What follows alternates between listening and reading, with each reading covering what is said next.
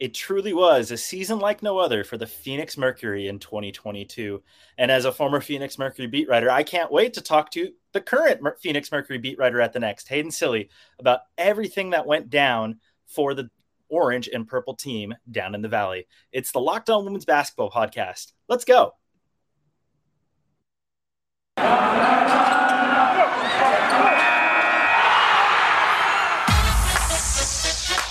Are Locked On Women's Basketball. Your daily podcast on women's basketball. Part of the Locked On Podcast Network. Your team every day.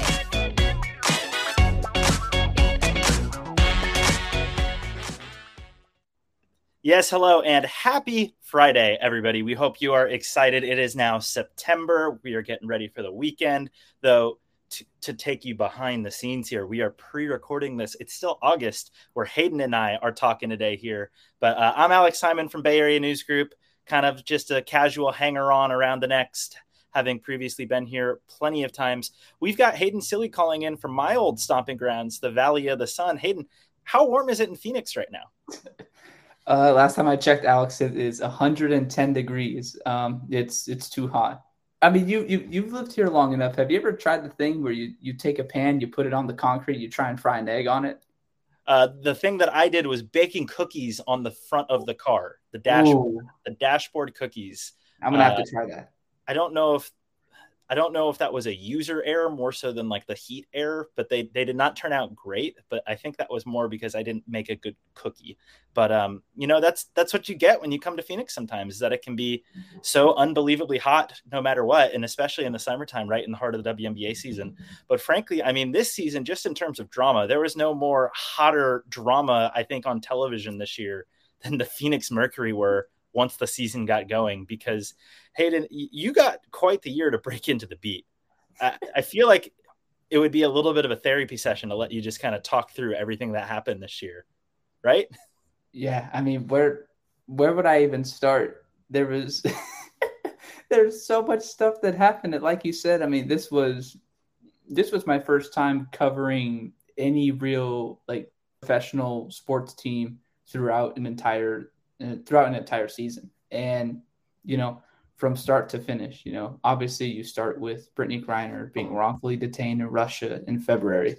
And that was sort of just a spiral of things to come for this team. Uh, some of it, you know, was, you know, I don't know how I would say it. Some of it was, you know, situational. Some of it was self inflicted. Um, but you know what? I mean, they still made the playoffs. And, you know, I know the whole argument that oh, there's only 12 teams in the WNBA. But still, I mean, I think given everything that, that's, I mean, that's, I'd still say it's it is an accomplishment even if the threshold to get that accomplishment is easier to achieve than in other leagues no doubt but especially given i mean given the team that was having to win two out of their last four home games to make it there a team that legitimately at one point was hoping to have a starting lineup this season with five olympians in it from Diana Taurasi, Skylar Diggins Smith, Kia Nurse, Griner, who obviously is a circumstance that nobody could have saw coming. Nobody was would ever wish upon anyone anywhere in that regard, and especially to a team. Then you throw Tina Charleston, who was currently still in the playoffs in Seattle right now. And none of those five were available for what turned out to be the last six games of the season for Phoenix between the four final home games that they had and the two playoff games. And you know, I, I look at the way the season has gone. I think self inflicted is something you could apply even more broader at times. But I do think once you get to the season and once you have your group together, just the litany of things that happened, Hayden, are still just a sight to behold. When you, if you, especially if you put it all in the running log that way. Yeah, I think the first thing you start off with, obviously, is the whereabouts of Skylar Diggins Smith. Um, you know, someone who, in a lot of people's opinions, should be on the all WNBA first team, right? This is someone who, you know, averaged, I think it was over 20 points a game, if I'm not mistaken. She was, you know, I know she was top five in scoring. Um, you know, she she won this team games multiple times, multiple performances against the Sparks. You know, you know, 29 points in two in two of the games against the Sparks, and you know, against that Minnesota, in, against Minnesota in that double overtime, you know, she had and you know in 11 she is such a great player. She is. She will win you games but you know i just i kind of shrug a little bit because i just really would have wanted to see her in the playoffs. You know obviously people were going to write out phoenix no matter what. They're playing vegas and i mean and after that second game when vegas hit 23 three pointers like obviously you get it but you know i mean she made the all WNBA or might make the All WNBA first team. She'll she'll be on one of those teams for sure, at least in my opinion. But wish it wasn't so abrupt. The way that she left, I know it was for personal reasons, and I use that term a little bit loosely because you know it might be it might be actually for personal reasons. It might be something outside of that, but I was just a little bit bummed just being able like from from a reporting sense, you know, not being able to cover her in the playoffs. Yeah, I mean, she averaged 19.7 points a game, third in the WNBA this season. She added on top of that four four rebounds a game, 5.5 assists, a steal and a half per game, which I believe was in the top 10 in the league. Just an overall, just wonderful season for Skylar. And especially, there were many games it felt like where she was the only player who was trying to carry this team to the heights that it had talent wise, especially early in the season when things weren't working. But yeah, there's definitely a lot of kind of mystery, and it it became a very curious thing in hindsight to hear the initial ruling for why Skylar was out for the, what was the first of that final four games down the stretch was a non-COVID illness that then became well this is a personal reason that she's away from the team and the team ultimately gives a partial suspension to her, especially because earlier in the season, when there was a very public kind of spat between Skylar and Diana Taurasi in Las Vegas, Skylar then missed two games with a non COVID illness.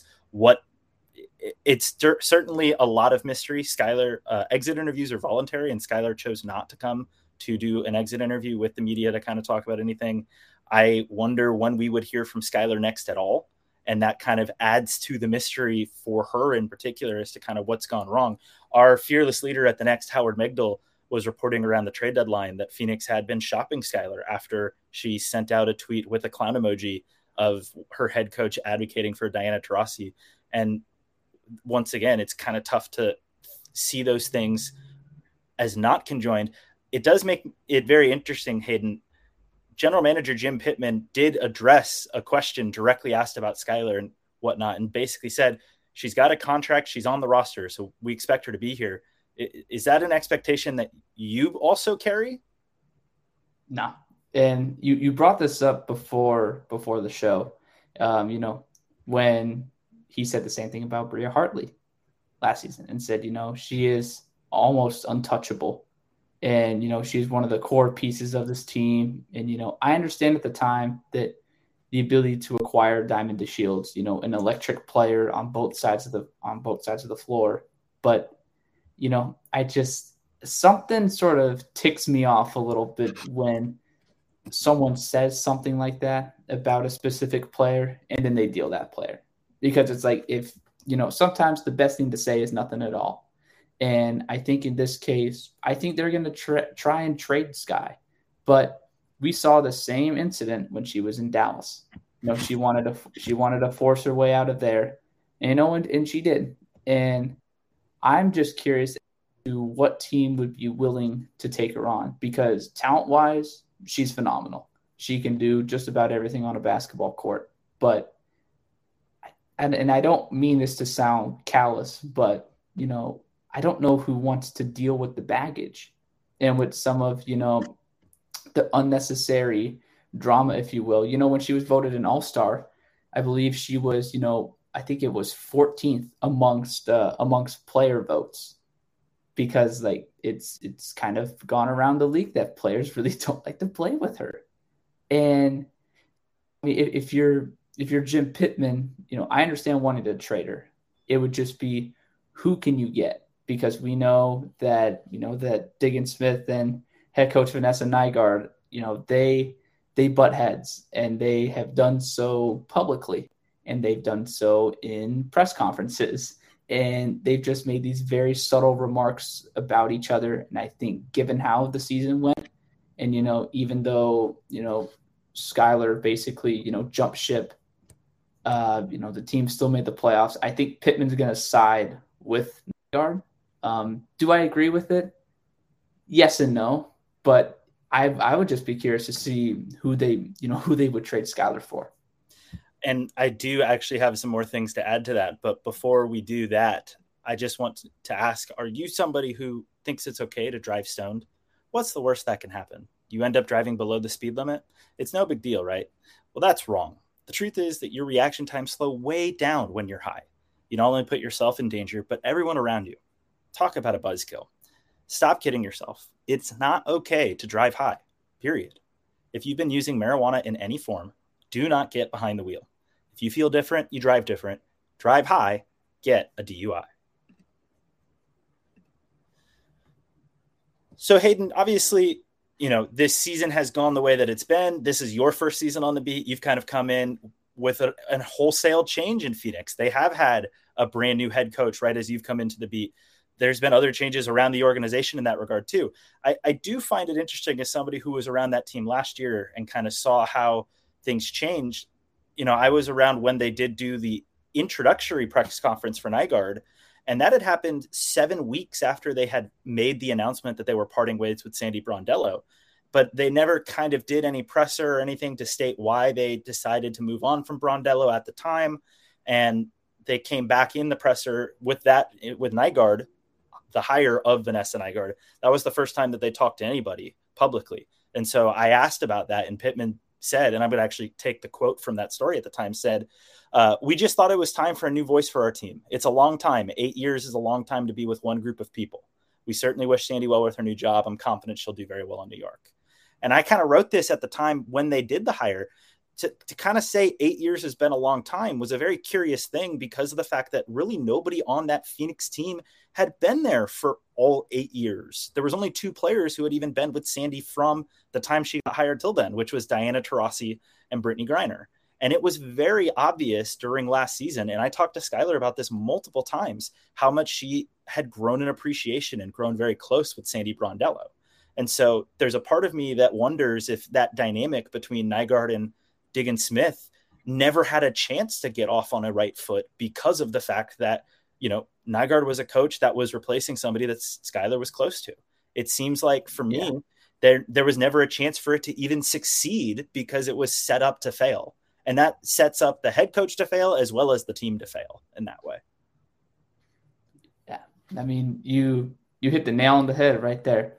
And it was it's very interesting as well because um, during their media day, actually I, I talked to Skylar about her relationship with Nygaard and just sort of how it's been. And I, I kind of I chuckle now because of just the sheer irony of it, you know, with what we've been talking about. And you know, like she basically said, you know, it's Fred other she was very pleased that she brought on. And I know one in particular was Crystal Robinson. Um, because uh, Crystal was in uh, was in Dallas with uh, with Skylar, and you know helped her, you know, when when she had her son and everything like that. And it sounded like, you know, obviously she missed Sandy, but you know, she was ready to get she was ready to, you know, she's ready to do the season with Nygaard. But, you know, like you said, I don't think it ever really got a chance to fully develop because it felt like every single week, you know, something was changing. And, and I guess when you when you look at it, and especially in hindsight with the season, you know, there's definitely some missteps that I think that happened in both regards, and some of it not even necessarily directly to each person's fault. You know, when Nygaard said the full quote that ended up becoming the video that caught the clown emoji quote tweet from Skylar, you know, the full quote was starting with Vanessa saying, you know, I love that Skylar made the All Star game. She's totally deserving of it. But then she transitioned into the point about Diana and maybe said something that in hindsight she probably said a little too uh, with a little too much punch. You know, it's not an all star game with Diana Taurasi.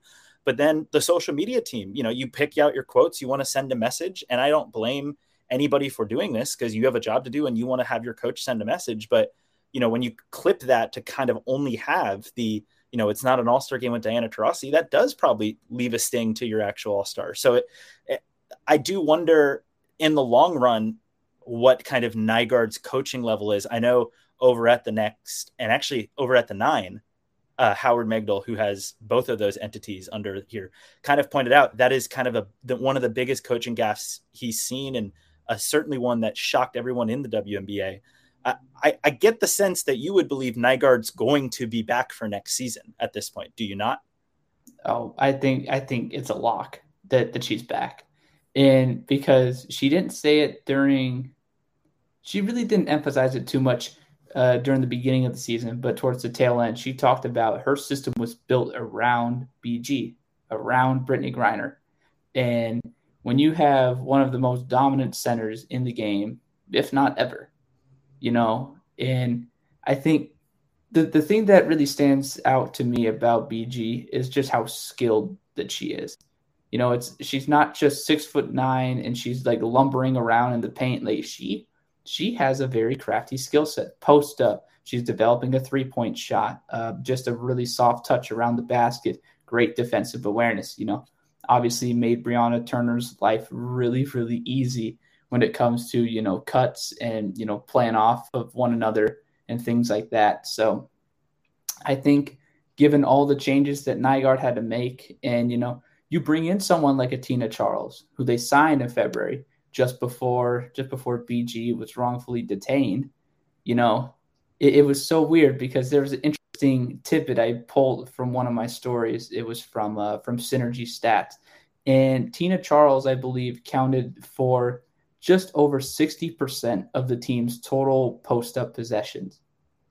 Get this. She left in June. At the halfway point. Yeah, Literally she left at the halfway point. And she still accounted for more than half of the post ups for the full season. Yeah. And you know, obviously I think I think there was more animosity between between Charles and the team than, you know, than she wants to talk about or that the media might want to dig into.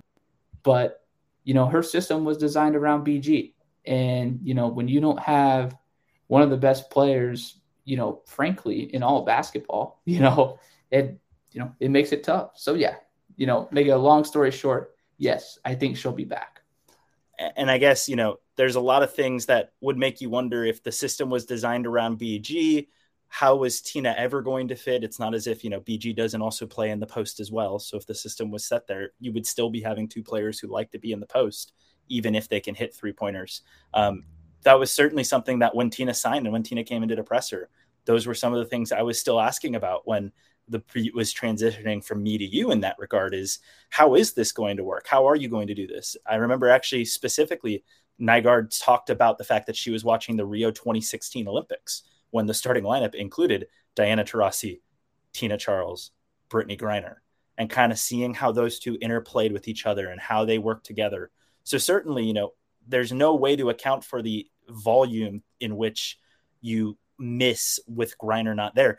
I, I do I don't think it's fair to speculate by the way one way or the other as to what's going to happen with Griner, but I think at this point you almost have to start to assume you won't have her until you do a little bit. You at least you know, Jim Pitman's always been the type that says he's prepared for just about any scenario that he could possibly face.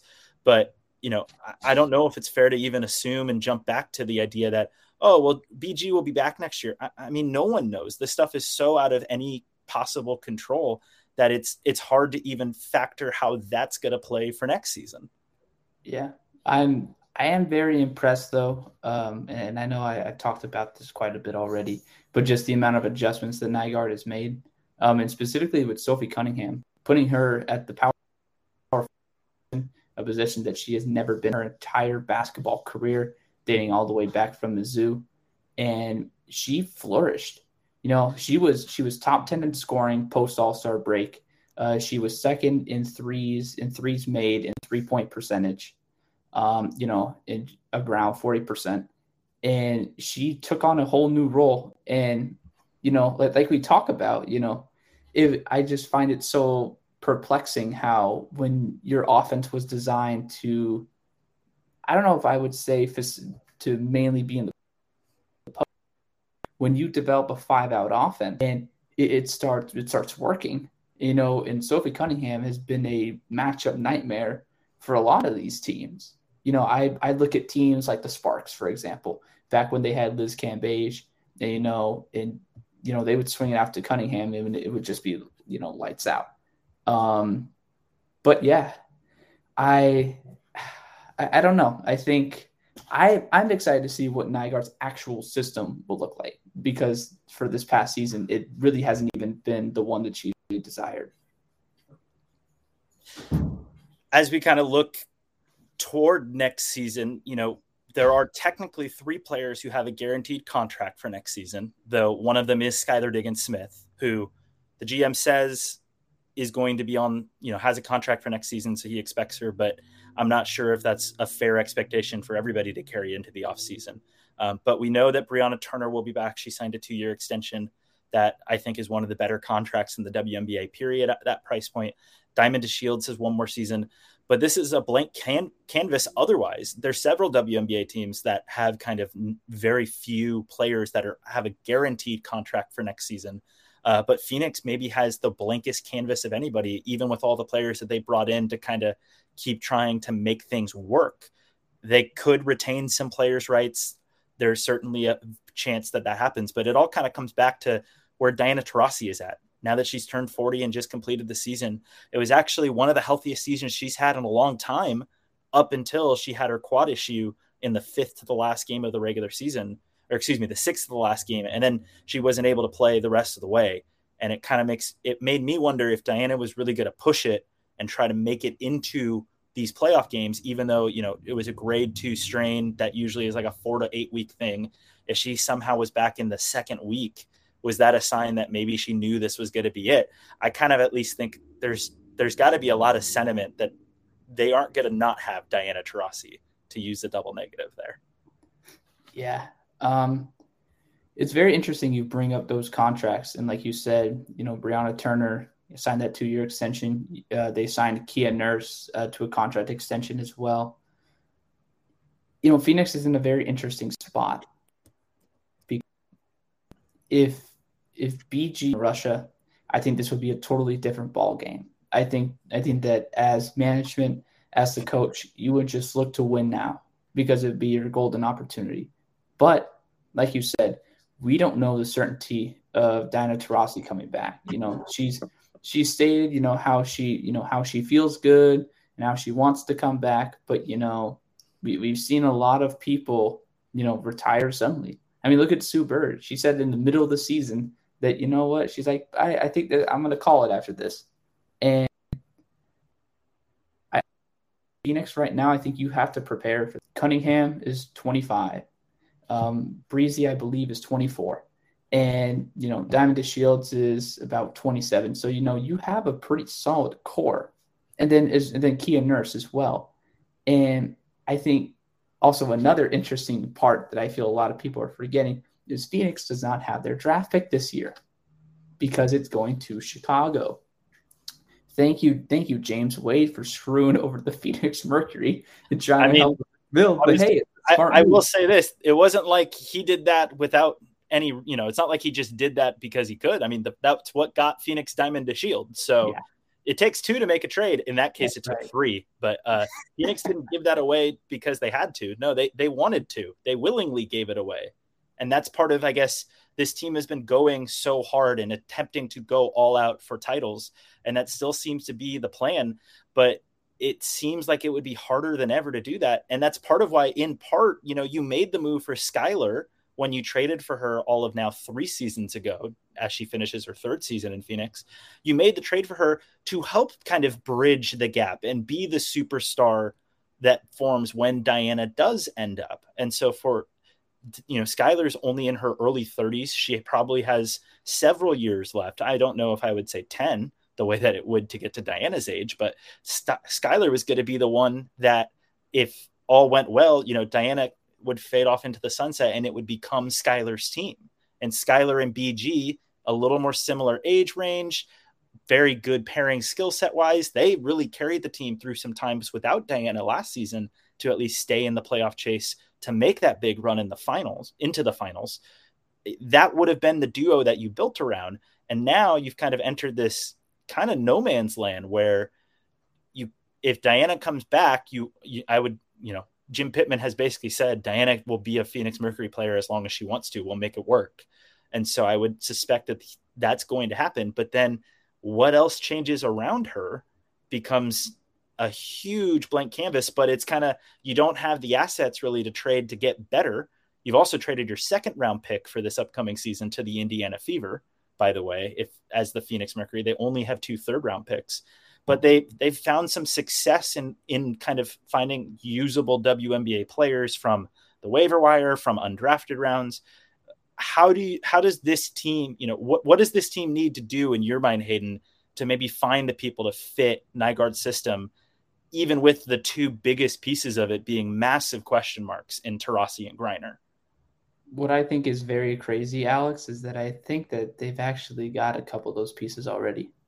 They signed Kaela Davis, and I didn't think that would be as big of a move as it was. Granted, you know, I know game two, you lose by 37. She still scored 20 plus. She had a career game.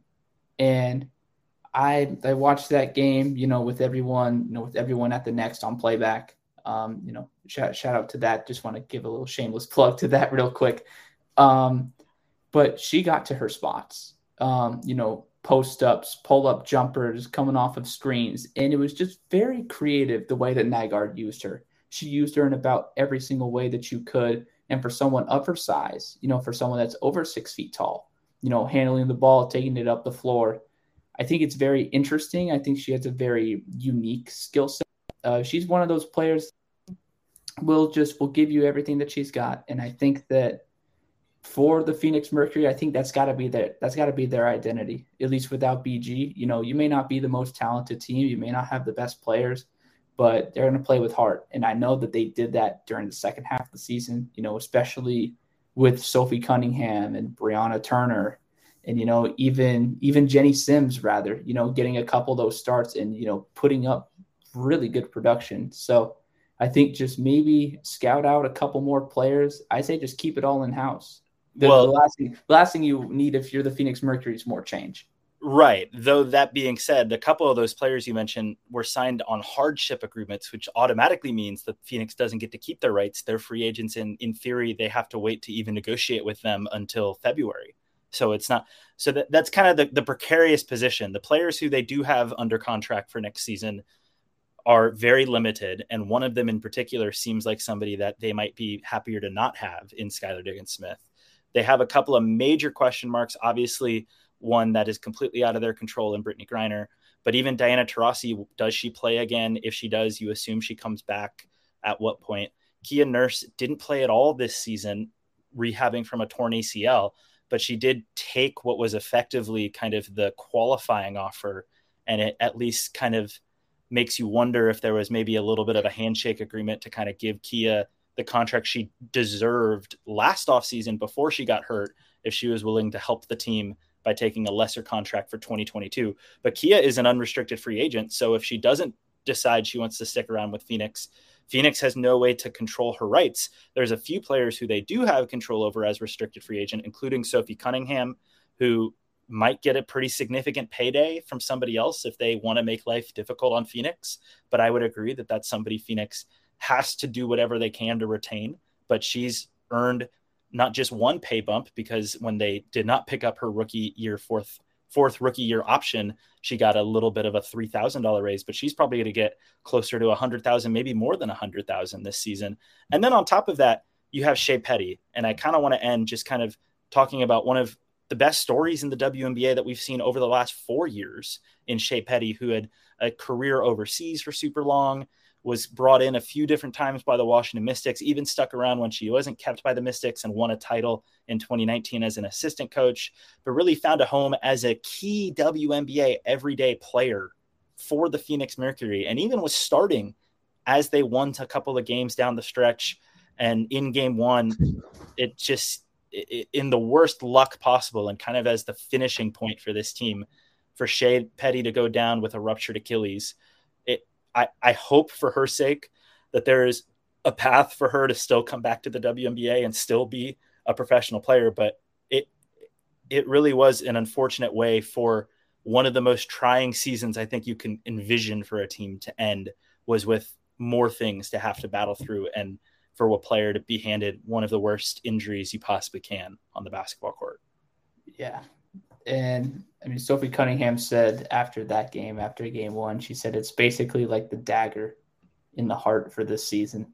You know, everything that could that could have gone wrong went wrong, and you know it it especially pains me to see a player like Shey Peddy go down with that type of injury. Because, like you said, her story and you know how she played overseas, how she was an assistant with the uh, with the Washington Mystics and then you know get signed by Phoenix in the you know in the wobble, you know makes a huge impact last season, and then this season, you know her scoring averages bumped up.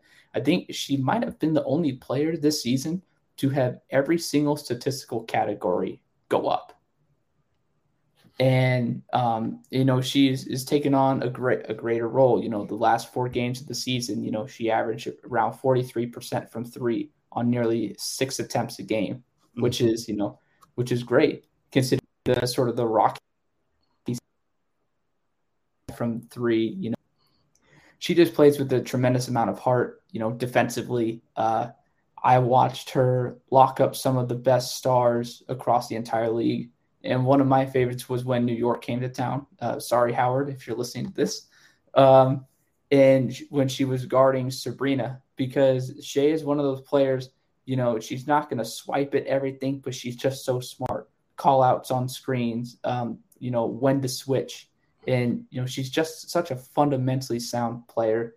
I hope that, you know, I, like you said, I hope her recovery goes very well. I hope that she's able to make a return to the W because, you know, the league needs players like her. The world needs players like her, and the world needs people like her. I'm I am certain it's not the last that we will see of Shey Peddy in the WNBA, and hopefully it is not the last that we see of her on the court. But we're also hoping Hayden Cilley that it is not the last that we see of you here on the Lockdown Women's Basketball Podcast. Thank you so much for joining. Where can the people find you and what you're doing and kind of what you're up to during the off season? Um, they can follow me on Twitter um, at Hayden Cilley. That is that's how you pronounce my last name. Quite a few chuckles from that. Um, but yeah, uh, I'm very active on Twitter, um, especially during the uh, you know especially during the regular season, but through the off season as well. Um, I've got some really cool things lined up through the next and through you know our founder Howard Megdal. So I'm just I'm really excited for that. And you can go ahead and follow me at Alex Simon Sports over on Twitter, and I think pretty much anywhere that you can find social media platforms to follow. Uh, thank you all for joining us. We hope you have a lovely weekend and enjoy Game Three of the WNBA semifinals. Will either of these series go to a Game Four? We'll have to see.